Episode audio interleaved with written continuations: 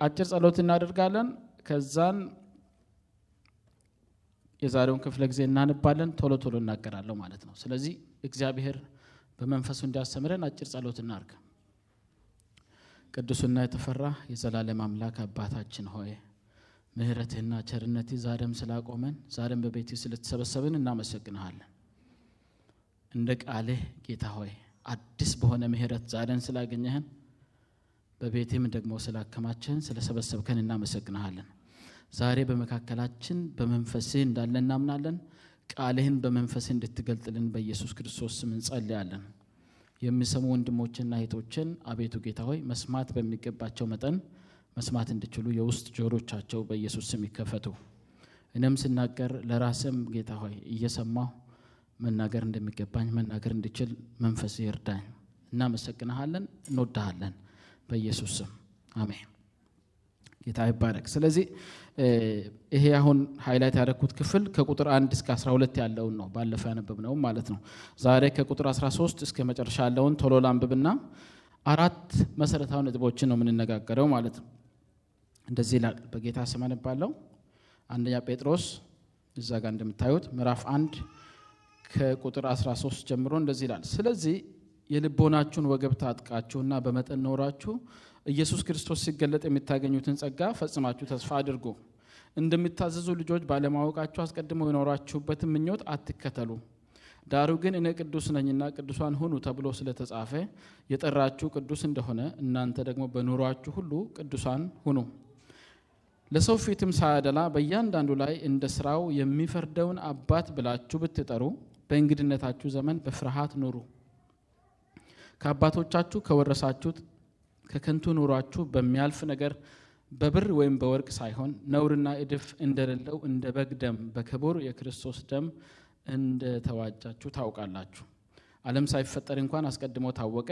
ነገር ግን እምነታችሁና ተስፋችሁ በእግዚአብሔር ይሆን ዘንድ ከሙታን ባስነሳው ክብርንም በሰጠው በእግዚአብሔር በእርሱ ስለምታምኑ ስለ እናንተ በዘመኑ መጨረሻ ተገለጠ። ለእውነት እየታዘዛችሁ ግብዝነት ለሌለበት ለወንድማማች መዋደድ ነፍሳችሁን አንጽታችሁ እርስ በርሳችሁ ከልባችሁ አጥብቃችሁ ተዋደዱ። ዳግመኛ የተወለዳችሁት ከሚጠፋ ዘር አይደለም፣ በሕያውና ለዘላለም በሚኖር በእግዚአብሔር ቃል ከማይጠፋ ዘር ነው እንጂ። ሥጋ ሁሉ እንደ ሳር ክብሩም ሁሉ እንደ ሳር አበባ ነውና፣ ሳሩ ይጠወልጋል፣ አበባውም ይረግፋል፣ የጌታ ቃል ግን ለዘላለም ይኖራል። በወንጌልም የተሰበከላችሁ ቃል ይህ ነው። ይሄ ለዘላለም የሚኖረው ቃል ማለት ነው። ጌታ ይባረክ። ስለዚህ አሁን የዛሬውን ሀሳብ ማየት እንጀምራለን ማለት ነው። እዛ ጋር እንደምትመለከቱት ክፍል ሁለት ነው። እንግዲህ ባለፈው አስተምሯዊ ክፍል ነበር highlight ያደረኩ ዝም ብለን እንድናውቀው ብቻ የተጻፈልን አምነን ብቻ ተቀብለን በእውቀት ደረጃ በአእምሮ ደረጃ እንድናውቀው የሚገባውን ክፍል ነበር ያየ ነው።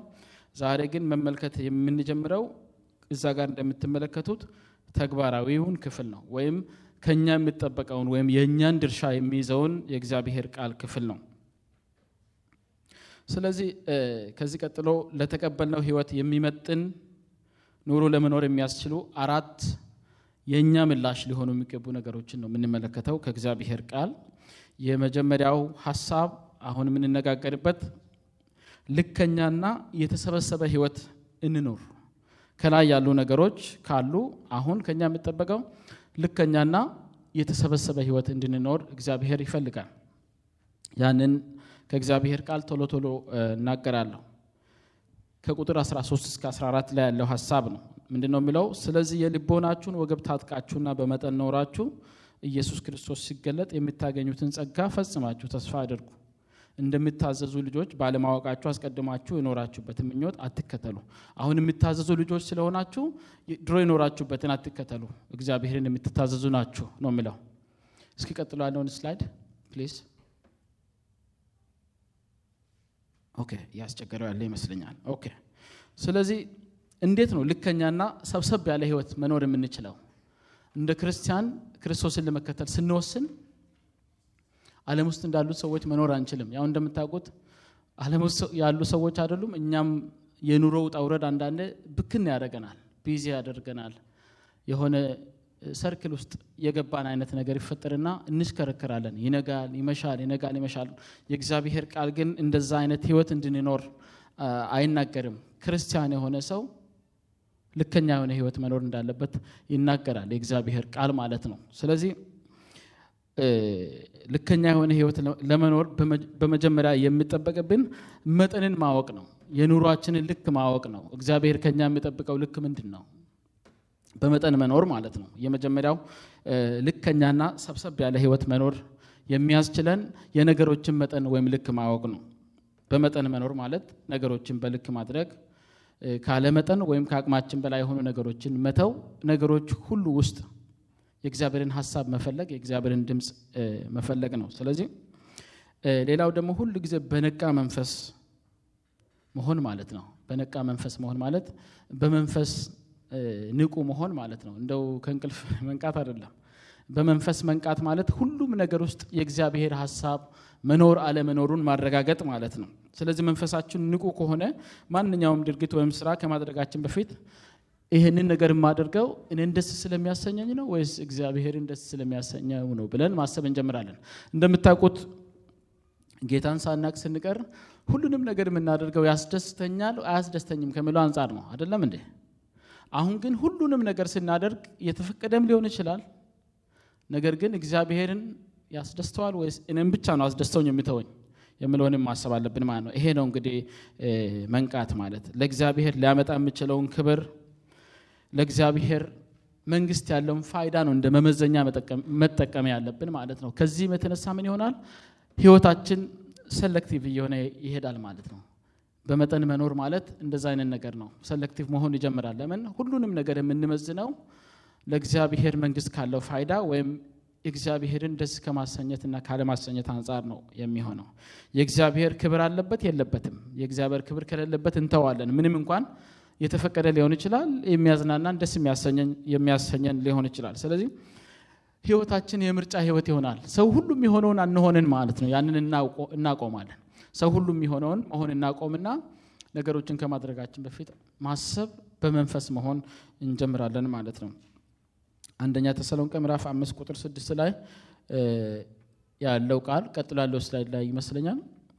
እሱኛውን ቃል ስትመለከቱ በመጠን መኖር ማለት በመንፈስ መንቃት እንደሆነ በግልጽ ያስቀምጣል። ምን ይላል? እንግዲያስ እንንቃ፣ በመጠንም እንኑር እንጂ እንደ ሌሎች አናንቀላፋ ይላል።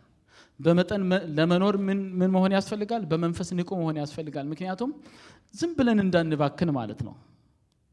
በመንፈስ በጣም ንቁ ካልሆንን ሰለክቲቭ መሆን አንችልም። እግዚአብሔር የሚከብርበትና የማይከብርበትን መለየት ያቅተናል። ጳውሎስ አንድ ስፍራ ላይ ሲናገር ያለ ሁሉ ተፈቅዶልኛል አለ፣ ሁሉ ግን አይጠቅምም አለ። ስለዚህ ክርስቲያን ስንሆን በመጠን መኖር ማለት እንደዛ ነው። ሰው የሚሆነውን ሁሉ አንሆንም።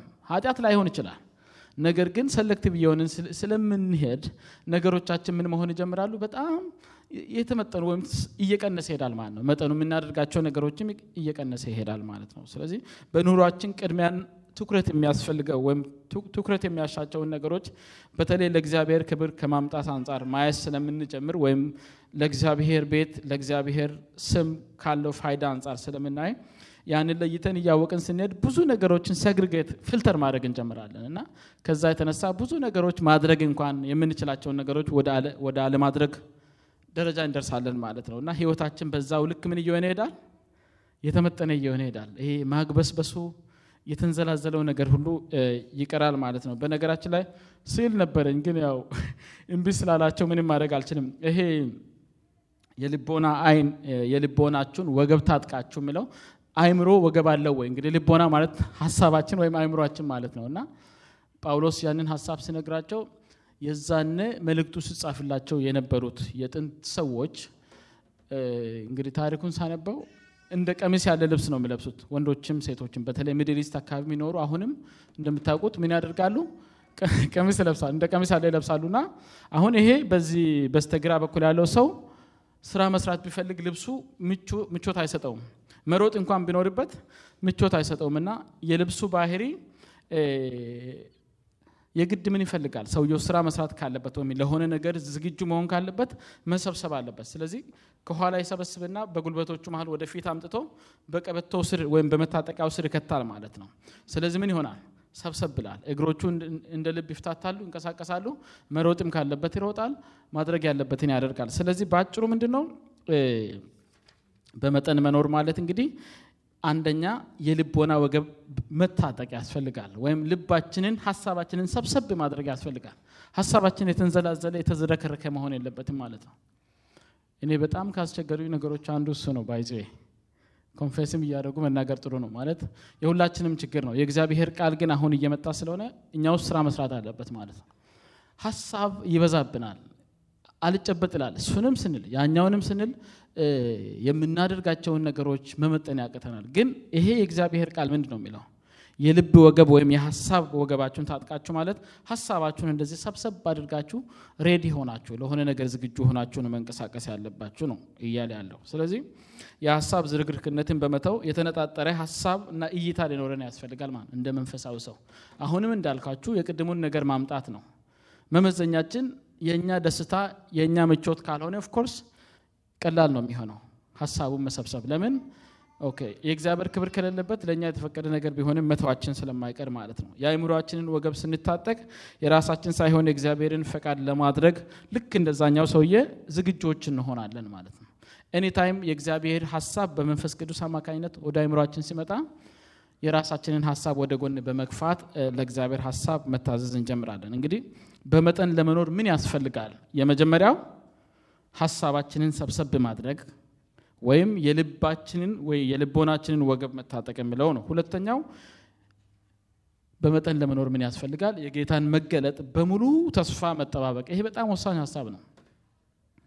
ይሄ ሀሳብ በደንብ ወደ ውስጣችን ሊገባ ይገባል። ጌታን የተቀበልነው ከእግዚአብሔር ሕይወት ለመካፈል ነው። እሺ ከእግዚአብሔር ሕይወትን ተካፈልን ግን በቂ አይደለም በዚህ ምድር ላይ። ስለዚህ more እግዚአብሔር ያለበት environment ውስጥ መሆንን ልንናፍቅ ይገባል። ሰዎች ክርስቶስን ሲቀበሉ የክርስቶስን ተመልሶ መምጣት የማይናፍቁ ከሆነ life ዓለም ውስጥ ካሉት ብዙም ልዩነት አይኖረውም ለነሱ ማለት ነው። ስለዚህ ልከኛ ኑሮ ለመኖር ሌላኛው የሚያስፈልገን የመጠባበቅ ህይወት ነው። የመጠባበቅ ህይወት ሲኖረን ወይም የሚጠብቅ ህይወት ሲኖረን ሰውን ራሱ ስትጠብቁ እንዴት ነው በቤታችሁ ካሁን ካሁን ይመጣል እያላችሁ በር በር ነው የምታዩት። የሆነ ነገር እንኳን በመሀል ማድረግ ብትፈልጉ ሰውየው እመጣለሁ ባለበት ሰዓት ሰዓቱ እየተቃረበ ሲሄድ ይህንን ነገር ብጀምረው ድንገት በመሀል ቢመጣ መጨረስ ስላልችል ይችላሉ ትሉና ምን ታደርጋላችሁ? ሰብሰብ ብላችሁ ነው የምትሉት፣ ትመጥናላችሁ፣ የምታደርጓቸውን ነገሮች ትቀንሳላችሁ ማለት ነው። ስለዚህ ህይወታችን የጌታን መምጣት በመጠባበቅ ላይ የተመሰረተ ከሆነ ምን ይሆናል? ይሰበሰባል፣ በራሱ ጊዜ filtered ይሆናል ማለት ነው።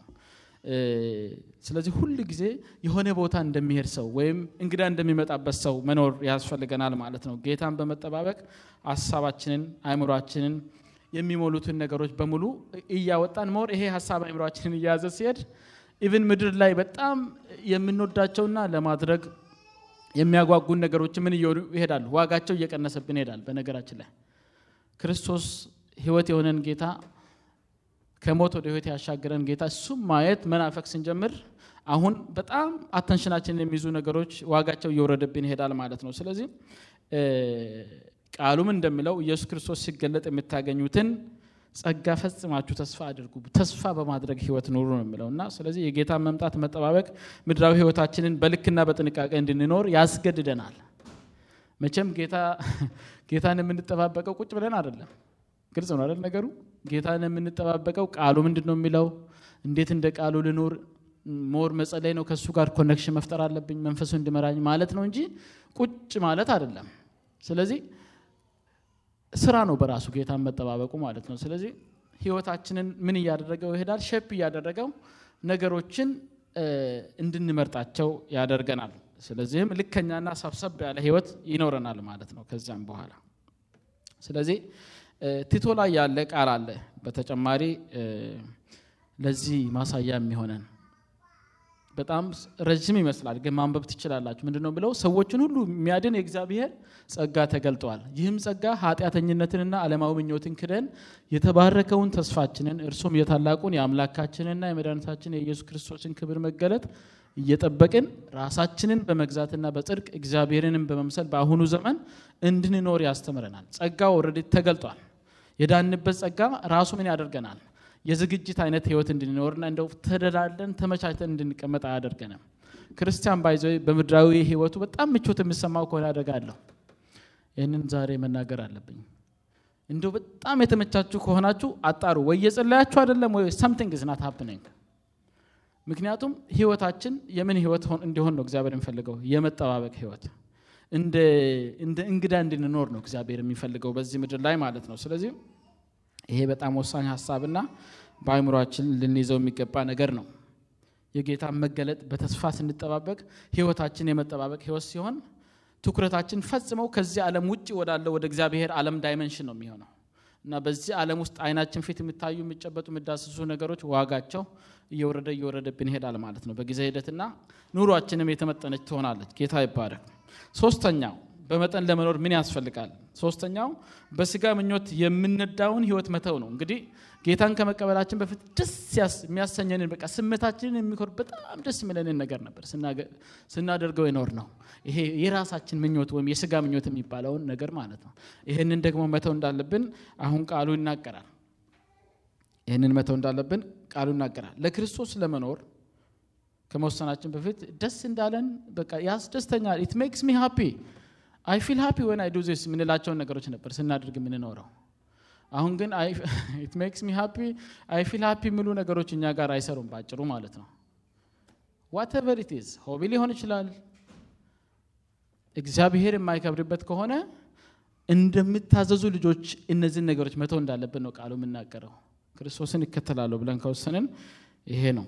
የእግዚአብሔር ፈቃድ በዚህ ነገር ውስጥ ምንድን ነው የሚለውን አሁን የእኛ driving force ማለት ህይወታችንን እንድንኖር የሚገፋን ዓለም ውስጥ እያለን ያስደስተኛል ወይ ብለን የምናደርጋቸውን ነገሮች አሁን በሱ መሪህ አይደለም የምንመራው።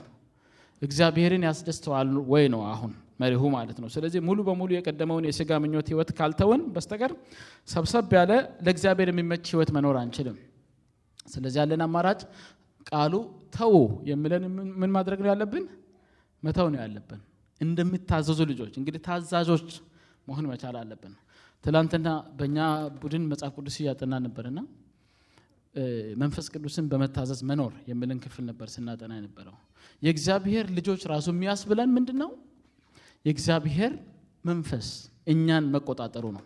ለእግዚአብሔር መንፈስ ድምፅ እሺ ማለታችን ነው። ማለት እግዚአብሔር የሚወደውን ማድረግ መቻላችን ነው። የእግዚአብሔር የሚወደው ነገር ሁሌ ያስደስተናል ወይ ላያስደስተን ይችላል። ሁሌ ይመቸናል ወይ ላይመቸን ይችላል። ይሄ ጥርጥር የለውም። በህይወታቸው already exercise እያደረጋችሁ ስለሆነ ማለት ነው። ምን ያህል ጭንቅ እንደሆነ አንዳንድ ጊዜ እግዚአብሔርን የሚያስደስት ነገር ማድረግ እስክንሰራውና እስክናልፈው በጣም ጭንቅ ነው። አንዳንድ ግን ጌታ እንዴትም ረድቶን ነገሩን ስናጠናቅቀው ያለው ደስታ የዛኔ የተሻለ ሆኖ እናገኘዋለን። ስለዚህ በመጠን ለመኖር ምኞቶቻችንን ሙሉ በሙሉ በመተው በእግዚአብሔር ፈቃድ መለወጥ ይጠበቅብናል። እኔን ይመቸኛል ሳይሆን እግዚአብሔርን ይመቸኛል ይመጣል ማለት ነው። ስለዚህ እንደዛ ሲሆን of course በህይወታችን የምናደርጋቸው ነገሮች ምናልባትም more than 50 percent ሊቀንሱ ይችላሉ። አብዛኛውን ጊዜ እኔ እኔ ተኮር ስለሆንን normally እኔ እንዲህ እንዲህ የምንላቸው ነገሮች በሙሉ ምናልባትም አብዛኞቹ ዋጋ ያጣሉ ማለት ነው። ከእግዚአብሔር ፈቃድ አንጻር ሲፈተሹና የምናደርጋቸው ነገሮችን በጣም እየተወሰኑ ይሄዳሉ። ኤፌሶን ምዕራፍ አምስት ቁጥር 17 ላይ ምን የሚል ቃል አለ? እዛ እንደምታዩት የጌታ ፈቃድ ምን እንደሆነ አስተውሉ እንጂ ሞኞች አትሁኑ ይላል እና አሁን ክርስቶስን ስንቀበል የሚታዘዙ ልጆች የጌታን ፈቃድ ለማስተዋል ነው ጥረታቸው፣ የጌታን ፈቃድ ለማወቅ ነው ጥረታቸው እንጂ ያስደስተኛል የሚሉትን ነገሮች አይደሉም ነው ባጭሩና ዓለም ውስጥ እያለን of course የሚያስደስተንን ነገር ነበር ስናደርግ ነበር። of course ለእግዚአብሔር ነገርም ደግሞ ሞኞች ነበርን። of course ምንም ስለ እግዚአብሔር ነገር የምናውቀው ነገር የለም፣ አይገባንምም ነበረ። ስለዚህ ባጭሩ በዚህ point ውስጥ ምንድን ነው ዋናው ነገር ጌታን የህይወታችን ጌታ ከማድረጋችን በፊት ህይወታችንን drive የሚያደርገው drive force ኡ ምን ነበረ? የእኛ ፍላጎቶች የእኛ ስሜቶች ነበሩ። አሁን ግን በምን ይተካል? በእግዚአብሔር will በእግዚአብሔር ፈቃድ ይተካል ማለት ነው፣ ባጭሩ ማለት ነው። ስለዚህ ምድራዊና ዘላለማዊ ህይወታችን የተያያዘ መሆኑንም መገንዘብ አለብን።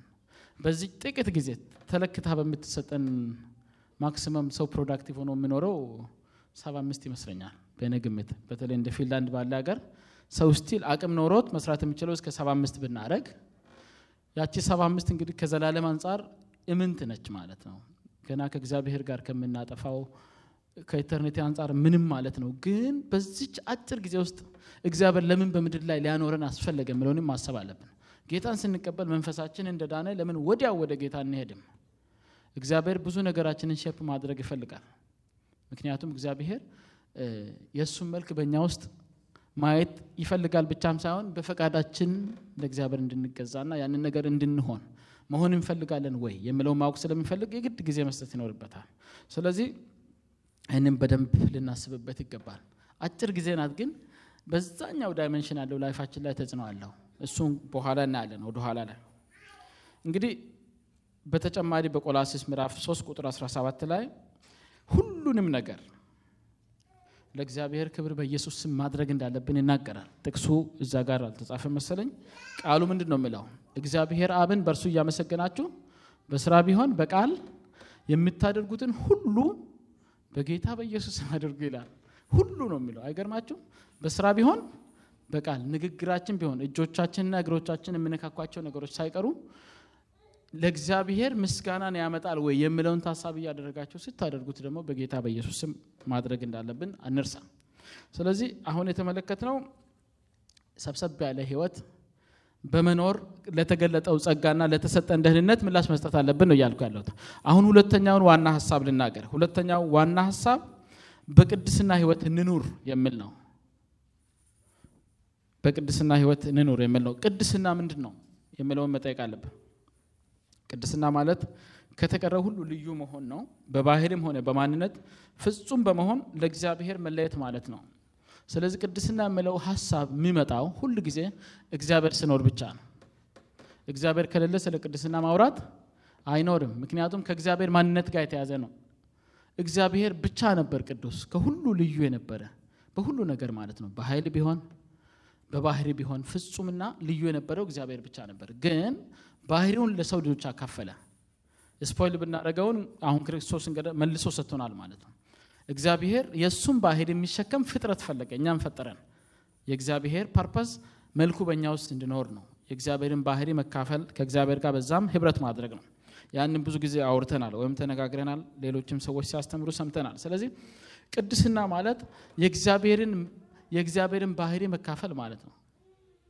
እንደ እግዚአብሔር ልዩ መሆን ከነገሮች መውጣት ነው። ለሱ ሁለት ጥቅሶችን ብቻ ከብሉይ ኪዳን እንመለከታለን። ይሄ ራሱ ከዘሌዋውያን 20 26 ላይ ነው የተጠቀሰው ከላይ ያያችሁት ማለት ነው። አሁን በምንነጋገርበት በዚህ በአንደኛ ጴጥሮስ ውስጥ ያያችሁት ጥቅስ ዳሩ ግን የሚለው ክፍል exactly ከታች ካለው ከዘሌዋውያን 20 26 ነው የተጠቀሰው እና ጥቅሶቹን ተመልከቷቸው። አሁን እኔ አምላካችሁ ይሆን ዘንድ ከግብፅ ምድር ያወጣኋችሁ እግዚአብሔር ነኝ። እንግዲህ እኔ ቅዱስ ነኝና እናንተም ቅዱሳን ሁኑ ይላል። መለየት ነበረባቸው፣ መውጣት ነበረባቸው ቅዱሳን ሁኑ የሚለውን ትእዛዝ ለመቀበል አንድ።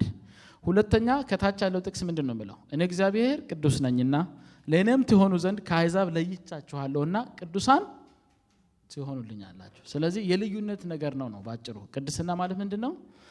ከእግዚአብሔር ጋር በመሆን የእግዚአብሔርን ባህሪ በመላበስ ልክ እንደ እግዚአብሔር ከተቀረው ነገር ሁሉ መለየት፣ ለእግዚአብሔር መለየት ማለት ነው።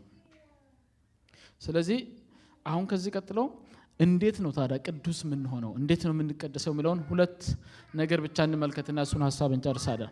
ምንድን ነው ያልኩት? አንደኛ በኑሮ ደረጃ የምንቀደሰው ቅድስና አለ። መጀመሪያ እሱን ነው የምናየው፣ ቀጥሎ ያለው ስላይድ ማለት ነው። ቅድስና በኑሮ ደረጃ ከኛ ይጠበቃል። በቅድስና መኖር ማለት እንደው ዝም ብሎ ኮንሰፕቱን ማወቅ፣ ቅድስና ለእግዚአብሔር የሚለውን ጥቅስ በየቤታችን በየግድግዳው መለጠፍ አይደለም። ስለዚህ ቅድስና በኑሮ ደረጃ ሲሆን ለሰው የሚታይ ይሆናል ማለት ነው።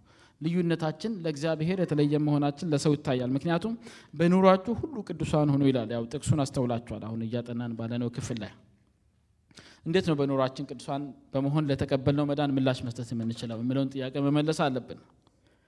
በኑሮ ቅዱሳን መሆን ማለት ለእግዚአብሔር ክብር በሚያመጣውና በማያመጣው መሀል አሁንም እየደጋገምኩ የተናገርኩት ማለት ነው።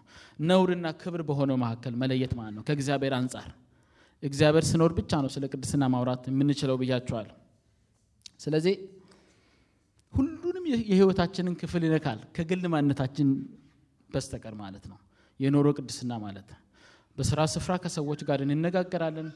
በስራ ስፍራ ከሰዎች ጋር በሚኖረን interaction ውስጥ የእግዚአብሔርን ስም በበጎ ይሁን በክፉ የሚያስነሱ ነገሮች ይፈጠራሉ። የዛኔ የእግዚአብሔርን ክብር መምረጥ ማለት ነው። በትምህርት ስፍራችን ሊሆን ይችላል። በትዳር መካከል ሊሆን ይችላል። በማህበራዊ ህይወታችን ሊሆን ይችላል። ከሰዎች ጋር ባላችሁ ማህበራዊ መስተጋብር ሁሉንም ነገር የእግዚአብሔርን ስም እንደተሸከመን አውቀን ተጠንቅቀን እንድናደርግ ማለት ነው። የኑሮ ቅድስና ማለት ሰዎች የት ነበረ? ፌስቡክ ላይ ነው መሰለኝ ያየሁት። ምን ይላል? ምናልባት ሰዎች እያነበቡት ያሉት መጽሐፍ ቅዱስ አንተ ብቻ ትሆን ይሆናል። ስለዚህ ያው መልእክቱ ግልጽ ነው። ሰዎች Bible ን የሚከፍቱበት ዘመን ላይ አይደሉም። እንዲያውም አሁን እኛ እንኳን መቼ እንይዛለን? ሞባይላችን ላይ አለ። ግን አንዳንዴ ብዙም አንከፍተውም ምንም ይሁን ምን ማለት ነው። እና ምንድን ነው ለማለት የፈለግኩት ሰዎች Bible ን አንፈልገውም ሊሉ ይችላሉ ግን እኛን የእኛን ህይወት ማንበብ መተው አይችሉም። የሚዘጋ የሚከደን መጽሐፍ ስላልሆንን ማለት ነው። ግን በህይወታችን ምን ማድረግ እንችላለን? እግዚአብሔርን መግለጥ እንችላለን። Bible እግዚአብሔርን የሚገልጥ document ነው መጽሐፍ ነው። የእኛም ህይወት በትክክል ከተሰራና የእግዚአብሔር መልክ በውስጡ የሚታይበት ከሆነ አንደኛው ቅድስና ማለት እግዚአብሔርን መስሎ እግዚአብሔርን በስራ ስፍራችን በትዳራችን በሁሉም ነገር መግለጥ ማለት ነው። ጌታ ይርዳን። ነጋዴዎችም ካለን በንግዳችን ማለት ነው። ብዙ ነገሮች አሉ እንደ ተራ ነገር የሚታዩ በጣም ትንንሽ የሚባሉ ነገሮች ግን የሚያስገምቱን ማለት ነው። ሁለት ጴንጤዎች እኩል ጴንጤ ወይም እኩል ክርስቲያኑ ነው አንደኛው ጥቃቅኗንም ከእግዚአብሔር ክብር አንጻር ያደርጋል። አንደኛው ተለቅ ተለቅ ያለውን ብቻ እየመረጠ ያደርጋል። የዛኔ ሰዎች more የሚፈሩት እና የሚያፍሩት በቃ ምንም ፋታ መፈናፈኛ የማይሰጠውን ሰውዬ ነው። እሱ ነው ክርስቲያን። ያኛው ይረዳናል የእኛው ጀለስ ነው ነው የሚሉት። ስለዚህ በጣም መጠንቀቅ አለብን። በጣም መጠንቀቅ አለብን። በኑሯችን ስንል በማህበራዊ ህይወታችን ማለታችን ነው። በአንድም በሌላም ከሰዎች ጋር ያለን ንክኪ እግዚአብሔርን ተሸክመን ስለምንዞር በጥንቃቄ መሆን እንዳለበት ይህንን ነው ይሄ ክፍል የምናገረው ማለት ነው። የኑሮ ቅድስና በውጭ በማንኛውም የህይወታችን ክፍል መታየት አለበት። ሮሜ ሁለት ከ21 እስከ 24 ላይ ህግን እያወቁ ለሰው እያስተማሩ ህግን ግን ስለማያደርጉ ጳውሎስ የተናገረው ክፍል ነው። ምንድነው ያላቸው? በህግ የምትመካ ህግን በመተላለፍ እግዚአብሔርን ታሳፍራለህ። እኔ የእግዚአብሔርን ህግ ያውቃል በእውቀት ደረጃ ያውቃል ያስተምራል ለሰዎች። ነገር ግን እሱ አያደርግም ይተላልፋል ይሄ ደግሞ እንደምን ይቆጠራል አለ ጳውሎስ? እግዚአብሔርን እንደ ማሳፈር ይቆጠራል። እግዚአብሔርን እንደ ማሳፈር ቀጥሎ ምን አለ? በእናንተ ሰበብ የእግዚአብሔር ስም በአይዛብ መካከል ይሰደባልና ተብሎ እንደተጻፈ። ይሄ ጳውሎስ ጠቀሰው እንጂ በእኛ ጊዜ የለም እንዴ? አለ እኮ በእኛም ዘመን። እሱም ብሎ ክርስቲያን ይላሉ አንዳንድ በጣም ሲበሳጩብን እና የሆነ የክርስቶስ መልክ በእኛ ውስጥ ሳይኖር ሲቀር የሆነ ርትት ስናደርጋቸው ርትት ስናደርጋቸው ነሰንስ በቅድስናው ሳይድ ሳይሆን በቅድስናው ሳይድ ኮነማ ወረድ ሸም ይዛቸዋል ይሸማቀቃሉ እንጂ አይናገሩንም። አፍ ስለምናስይዛቸው ቃሉም እንደምለው ማለት ነው። የሚሳደቡበትን ስለምናሳጣ ማለት ነው። ግን ልክ እነሱ እንደሚኖሩት ሆነን ከሆነ ከሆነ ሪቴት ያደረግናቸው ምንድን ነው የሚሉት? እሱም ብሎ ክርስቲያን ወይም እሷን ብሎ ክርስቲያን ይላሉ። ለምንድን ነው እንደዛ የሚሉት? ለምን ይመስላቸዋል ከእኛ የተሻለ የህይወት ስታንዳርድ ይጠብቃሉ ማለት ነው። ባይፈልጉትም እንደኛ መሆን እኛ ጋር የተሻለ ነገር እንዳለ እንደው ዝም ብሎ በውስጥ እንደሚያምኑ ልንረዳ ይገባል። ወይም ደግሞ የእግዚአብሔርን ስም ተሸክመን ስለምንዞር ከዛ አንጻርም ሊሆን እንደሚችል ማሰብ አለብን። እሺ። ይሄ የመጀመሪያው ነው። የመጀመሪያው ምንድን ያልኳችሁ? የኑሮ ቅድስና። በውጭ ለሰዎች በሚታይ ሁኔታ በምናደርጋቸው ነገሮች ውስጥ እግዚአብሔርን ማሳየት እኛ እዛ ውስጥ አለመኖር ማለት ነው። ሁለተኛው ቅድስና በግል ህይወት ደረጃ ማለት ነው። ይሄ የግል ህይወት ደረጃ የምንለው ቅድስና ደግሞ ምን አይነት ቅድስና ነው? ለእግዚአብሔር ብቻ የሚታይ ህይወታችንን የሚዳሰው ክፍል ነው ማለት ነው። ሰዓቱ በጣም እየሮጠ ነው። እሺ ይህ ቅድስና አካላችንና ሀሳባችንን ይመለከታል። አካላችንን በንጽህና መያዝ። እግዚአብሔር የሰውን አካል የሰውን አእምሮ ያጎድፋሉ ያቆሽሻሉ ያረክሳሉ ከሚላቸው ነገሮች በሙሉ ራሳችንን ማቀብ ማለት ነው ስለዚህ እሱን በሁለት ከፍለን ነው የምናየው ማለት ነው። የመጀመሪያው አካላዊ ቅድስና ወይም አካላችንን physical physical አካላችንን በቅድስና መያዝ ማለት ነው። እንዴት ነው አካላችንን በቅድስና የምንይዘው? እግዚአብሔር አካላችንን መንካት የለበትም የሚለውን ነገር ባለመንካት ማለት ነው። አካላችንን እንዴት መጠቀም እንዳለብን እግዚአብሔር መመሪያዎችን ሰጥቷል። በተለይ particular የሆኑ የሰውነታችን ክፍሎች እንዴት መጠቀም እንዳለብን እግዚአብሔር መመሪያ ሰጥቷል። ግን እሱ ውስጥ ጠልቄ አልገባም፣ ብዙም ጊዜም የለንም። ግን በአጭሩ አንደኛ ቆሮንቶስ ምዕራፍ 3 ቁጥር 16 እና 17 ላይ ስለ አካላችን physical ስለሆነው አካላችን ሲናገር ምን ይላል? የእግዚአብሔር ቤተ መቅደስ እንደሆናችሁ የእግዚአብሔርን መንፈስ እንዲኖርባችሁ አታውቁም? እኔ ሰዎች አካላቸውን abuse ሲያደርጉ misuse ሲያደርጉ ነው። ይሄ ጳውሎስ ደግሞ ተበሳይቶ ይህንን ያላቸው የተናገራቸው አታውቁም? እኔ የእግዚአብሔር መንፈስ የሚኖርብንን በአዲስ ኪዳን በብሉይ ኪዳን ሰዎች ማድረግ የማይችሏቸውን ኃጢአቶች እንዳናደርግ እኮ of course የሚያደርገን እኛ ውስጥ የገባው እግዚአብሔር መንፈስ ነው። ግን የእግዚአብሔር መንፈስ ስንታዘዘው ነው የሚረዳን። ስለዚህ የእግዚአብሔር መንፈስ በውስጣችን እያለ አካላችንን መያዝ በሚገባን ክብር level ካልያዝነው የእግዚአብሔር መንፈስ ያዝናል። ምክንያቱም ማንም ሰው መጥቶ አሁን የእናንተን ቤት ዝም ብሎ በመዶሻ ወይም በሆነ ነገር ማበላሸት ቢጀምር፣ ግድግዳዎቹን ማፈራረስ ቢጀምር ምን ይሰማችኋል? አብዷል እንዴ ሰው ትላላችሁ። security ነው የምትጠሩት አይደለም እንዴ? የእግዚአብሔር መንፈስ እኛ ውስጥ የሚቀመጥ ከሆነ አካላችንን እንደፈለግን ማድረግ አንችልም ማለት ነው። እንደፈለግን እያደረግን ከሆነ ቤቱን እያፈረስንበት ነው እና በጣም ከባድ ማስጠንቀቂያ አለው። ከታች አስተውላችሁ እንደሆነ ምንድን ነው የሚለው? ማንም የእግዚአብሔርን ቤተ መቅደስ ቢያፈርስ እግዚአብሔር እሱን ያፈርሰዋል። ከእግዚአብሔር ሕይወት ልንቆረጥ እንችላለን። አካላችንን abuse ማድረጋችንን ከቀጠልን በቅድስና መያዝ completely ከተውንና ድነናል ካልን at some point ከእግዚአብሔር ጋር የነበረን የተፈጠረው connection መንፈሳችን ድኗል የምንለው ነገር at some point መንፈሳችን እንደገና ህይወቱን ሊያጣ ይችላል ማለት ነው። እግዚአብሔር የሚያፈርሰው of course ያፈረስነውን አካል አይደለም የሚያፈርሰው ገብቷችኋል። እግዚአብሔር ካፈረሰ የእሱን ህይወት ነው ከኛ ህይወት ሰብስቦ ይዞ የሚሄደው ማለት ነው። which በጣም ከባድ ነው። ስለዚህ መጠንቀቅ አለብን። የእግዚአብሔር ቤተ መቅደስ ቅዱስ ነው፣ ያውም እናንተ ናችሁ ይላል። እኛ ነን የእግዚአብሔር ቤተ መቅደስ እና በቅድስና ልንያዝ የሚገባ ማለት ነው። ስለዚህ አካላችን በቅድስና ሊያዝ ይገባል። ሁለተኛው አእምሯዊ ቅድስና ያልኳችሁ ነው። አእምሯዊ ቅድስና ወይም ሀሳባችንን በቅድስና መያዝ ማለት ነው። ቆሻሻ የሆኑ ሀሳቦችን በተቻለ መጠን ወደ garbage ማድረግ format ማድረግ brain ኣችንን ማለት ነው። ምክንያቱም ጳውሎስ ሮሜ ላይ ሌላ ስፍራም ሲናገር ነበር፣ በአእምሯችሁ መታደስ ተለወጡ። ዓለም ውስጥ እያላችሁ እንደምታስቡት መሆን አትችሉም። ስለዚህ በአእምሯችሁ መታደስ ተለወጡ እንጂ ይህን ዓለም አትምሰሉ ያለበት አለ። ይሄ የውስጥ ሀሳብ ንጽህናን ነው የሚያመለክተው በአጭሩ ማለት ነው። ስለዚህ ንጽህና ያለበትን ሀሳብ እንድናስብ እግዚአብሔር የሚከብርባቸውን ነገሮች ቆሻሻ ያልሆኑ ነገሮችን እንድናስብ እግዚአብሔር ይፈልጋል እና ፊልጵስዩስ አራት ስምንት ላይ ያለው እዛ ጋር የተጻፈውን ክፍል ትመለከታላችሁ። ምን አይነት ነገር ነው ማሰብ ያለብን? አካላችንን ብቻ በንጽህና ይዘን ሀሳባችንን እንኳን መተው አንችልም ማለት ነው። ሁሉ ነገራችን ንጹህ መሆን አለበት በእግዚአብሔር ፊት። እዛ ጋር እንደምታነቡት ምንድን ነው የምለው? እውነተኛ የሆነውን ነገር፣ ጭምትነት ያለበትን፣ ጽድቅ የሆነውን ነገር፣ ንጹህ የሆነውን ነገር፣ ፍቅር ያለበትን፣ መልካም ወሬ ያለበትን፣ በጎነት ቢሆን ምስጋና ቢሆን እነዚህን አስቡ ይላል እና ስለ ንጽህና ያወራል እዛ ጋር ጽድቅ የሆነውን ነገር፣ ንጹህ የሆነውን ነገር፣ ንጹህ የሆነ ሀሳብ አለ፣ ቅዱስ የሆነ ሀሳብ አለ፣ እንደዚሁም ደግሞ ቆሻሻ የሆነ ወይም ደግሞ እርኩስ የሆነ ሀሳብ አለ ማለት ነው። ስለዚህ ሀሳባችን ጭምር ንጹህ እንዲሆን እግዚአብሔር ይፈልጋል። ስለዚህ ይህንንም ማሰብ አለብን። ይህንንም በደንብ ልናስብ ይገባል። እግዚአብሔር የሚከብርባቸውን ነገሮች ነው የምናስበው እና አብዛኛውን ጊዜ እንደምታውቁት ያሰብናቸው ነገሮች በጊዜ ሂደት ወደ action ይቀየራሉ፣ ወደ ድርጊት ይቀየራሉ። okay ይመስለኛል ከዚህ በላይ መንቀሳቀስ አልችልም። በጣም ይቅርታ። ምልክት እየሰጠኝ ነው ከኋላ ቆመን እንጸልይና እንጨርስ። ከቻልኩ ሌላ ጊዜ እቀጥላለሁ። እነዚህን አሁን የተነጋገርናቸውን አስቧቸው። የተሰበሰበ ህይወት፣ ልከኛ ህይወት ለመኖር በመጀመሪያ ደረጃ በመጠን መኖር አለብን ተባብለናል።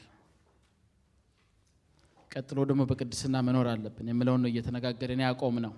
እግዚአብሔር ለሰጠን ህይወት የሚመጥን ህይወት ከኛ ይጠበቃል። የሚመጥን ኑሮ ከኛ ይጠበቃል። ህይወቱ ተራ ነገር አይደለም። በኋላ ወደ ኋላ ላይ እናያለን። ሌላ ጊዜ እግዚአብሔር ይሰጠናል። እግዚአብሔር ጊዜ ይሰጠናል፣ እናያለን። ሌላ ጊዜ የተቀበልነው ህይወት ውድ ስለሆነ ለሱ የሚመጥን ኑሮ ከኛ ይጠበቃል። ጌታ ይርዳን። ጌታ ይርዳን ወይ? ጌታ ይረዳናል። ስለዚህ አጭር ጸሎት ከእኔው ጋር እንጸልይና እንጨርሳለን። አስቡ እስኪ በውስጣችሁ ምን ያህል ለእግዚአብሔር መንፈስ ምቹ ነን? ምን ያህል የእግዚአብሔርን መንፈስ ደስ እናሰኛለን? እነዚህ ነገሮች እናስባቸው። አዎ መርጠናል፣ ጌታ ልንከተል መርጠናል። አንዳንዶቻችን እግዚአብሔር በድንቅ መንገድ ሊሆን ይችላል እንዲያውም ወደዚህ ህይወት ያመጣን። አንዳንዶቻችን ደግሞ ከወላጆቻችንም ጌታን አውቀን በዛው በጌታ ቤት ያለን ልንኖር እንችላለን። ግን ሁላችንም የተለየ ልምምድ እግዚአብሔር ሰጥቶን ወደ ህይወቱ ያስጠጋንም ልንሆን እንችላለን። እንዲሁ እግዚአብሔርን በሚያመልክ ቤተሰብ ውስጥም አድገን በራሳችን እግዚአብሔርን በደንብ እየተጠጋን እየቀረብንም እንኖራለን እና እግዚአብሔር ለሰጠን ህይወት ግን ከኛ ምላሽ ይፈልጋል። ቅዱስ እግዚአብሔር አባታችንና አምላካችን ሆይ በእውነት ስለረዳህን ቃልህን ደግሞ ስላስተማርከን እናመሰግንሃለን። አባቶ ከእኛ የሚጠበቀውን ነገር ነግረህናል። በራሳችን ደግሞ አቅም የለንም። አንተም ተናገርክ፣ ያለነ ምንም ልታደርጉ አትችሉም ብለሃል። ጌታ ሆይ አንተ አቅምህን እንድታበዛልን በኢየሱስ ክርስቶስ ስም እንጸልያለን። ምርትህን እንድታበዛልን በኢየሱስ ክርስቶስ ስም እንጸልያለን። ጸጋ ይደግፈን ጌታ ሆይ ለተቀበልነው ከአንተ ዘንድ ላገኘነው ህይወት የሚመጥን ጌታ ኑሮ በህይወታችን እንዲገለጥ ቅዱሱ የአንተ መንፈስ እንዲረዳን እንጸልያለን። ይህን እድል ሰጥተህን ስላናገርከን እናመሰግንሃለን። ቀሪ ህይወት ዘመናችን ሁሉ ጌታ አንተን በማክበር ለክብርህ በመኖር ለራሳችን ስሜትና ፍላጎት ሳይሆን ለአንተ ክብር በመኖር በፊት የመመላለስ እንድንችል ጸጋ ይርዳን። ስለ ሁሉ እናመሰግንሃለን፣ እንወዳሃለን። በጌታ በኢየሱስ አሜን።